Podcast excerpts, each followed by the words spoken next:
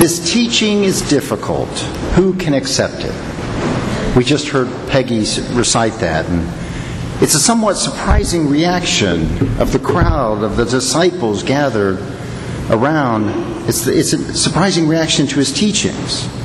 And we've spent the last several weeks taking apart this verse around the bread of life, this chapter. And I find this surprising because, apart from last week's somewhat gruesome eating of the flesh and drinking of the blood, the lessons haven't, on the surface, appeared to be particularly challenging. Believe in Him, have faith, know that He is sent by God, know that He is the way to salvation. Like I said, on the surface, these teachings don't seem that difficult. But today's Old Testament reading from Joshua gives us an idea of how difficult these teachings truly are. Joshua, the leader of the Israelites who took over after Moses, is addressing the, uh, the assembly of the 12 tribes gathered in their newly conquered homeland. And he's asking them to choose whom they serve. Do they serve God, Yahweh, or the gods of their ancestors, or of the Amorites, whom they've just conquered?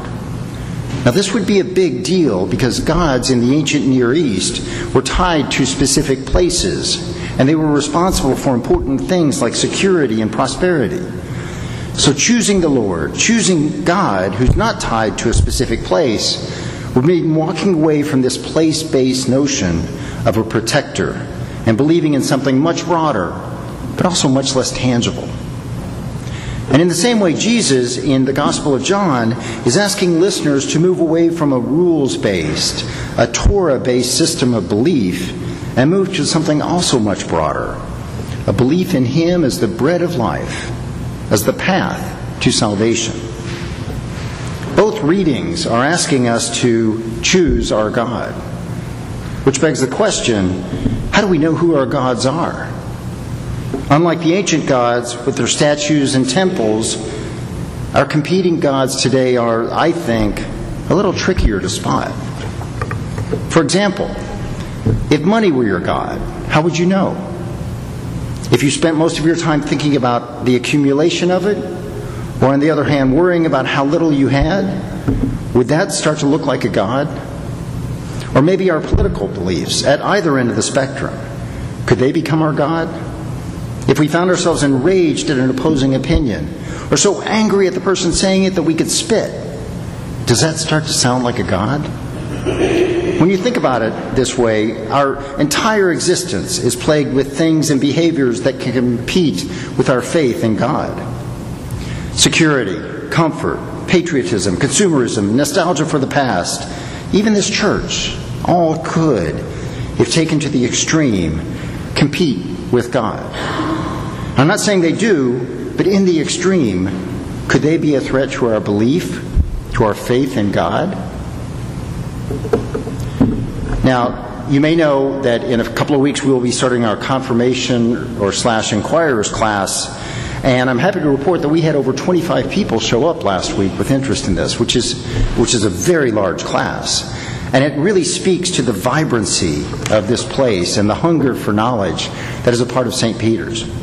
And one of the topics we'll address in this class is understanding what sin is.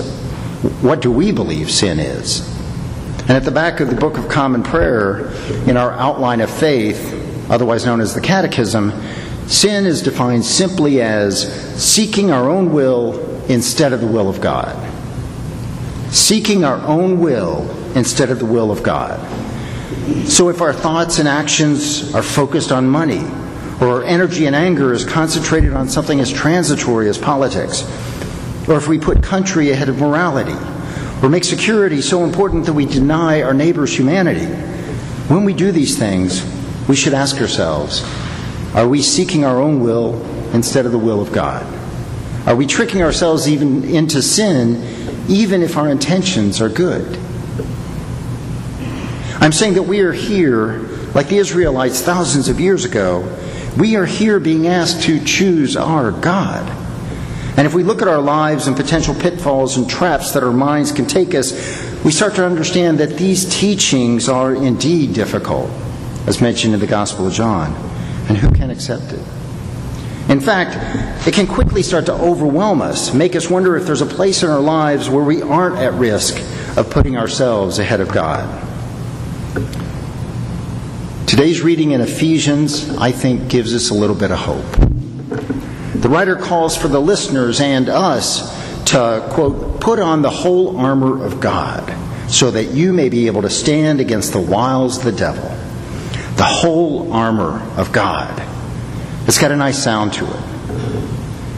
I think of it as protective clothing, a, spiritual hazmat suit of sorts, that lets us know that when we were being asked to choose our God, we know that God's pulling for us, literally surrounding us. God's waiting for us to do the right thing, the God thing. Now, I've never actually put on armor, but I imagine it takes some practice, learning how to move around with a few dozen extra pounds. That I'd be hard pressed to just walk out today and move about freely with a coat of armor. It would take practice. I'd have to build some habits and some strength to make the armor actually effective in protecting me. In Ephesians, the writer is asking us to put on spiritual armor, the whole armor of God. I think that also takes time, takes new habits and behaviors, so that we can learn to freely move about in the world without falling into the traps of sin or the wiles of the devil. Over the course of the coming year, we'll be rolling out an educational curriculum called The Way of Love. This is an initiative from the National Church and, in presiding Bishop Michael Curry's mind, is the next phase of the Episcopal Church's Jesus movement. We have the good fortune of having our very own Jerusalem Greer work on the committee that created this initiative. And she's put together a very robust blend of books and articles and websites and podcasts and YouTube videos that will guide our learning. So, for the next nine months or so, we're going to have coordinated lear- teachings across all our groups, across youth, teen, adult formation, small group formation. And it will be uniform in the following seven areas. Learn, read the scripture and other writings that deepen our faith, bless, share our faith, and unselfishly give and serve, go, cross boundaries, listen deeply, live like Jesus, rest, receive the grace of God's peace and restoration, pray, dwell intentionally with God daily, turn, Move away from bad habits that put distance between God and us. And finally, worship. Gather as we are today in community to thank, praise, and dwell with God. Learn, bless, go, rest, pray, turn, worship. I don't expect you to remember all of these, and seven is a lot to begin with, but expect to see and hear more about them throughout the coming year. And I invite you to join us in any one of these formation classes that I mentioned. And what we're building overall is what's called a rule of life R U L E, of life. And this is borrowed from the monasteries of the Middle Ages and the monks. And it's a practice of living with God with intention and purpose in the present moment at all times. Think of it as a way of building up our spiritual strength and stamina so that we can move freely in the armor of God that Ephesians talks about. Learn, bless, go, rest, pray, turn, worship. Seven simple habits. Think of it as a kind of spiritual CrossFit to give us the tools to fight the risk of sin, to let us see when we are starting to put our own will ahead of God's will. And if indeed it's like CrossFit, maybe you'll find yourself telling anyone who will listen about it. And if you've ever known anyone who does CrossFit, you'll know what I'm talking about like they, vegans and CrossFit. You'll hear about it. And I can't say at the end of these classes we'll be able to avoid sin, or that we'll still not be asked to choose whom we serve on a daily or even hourly basis.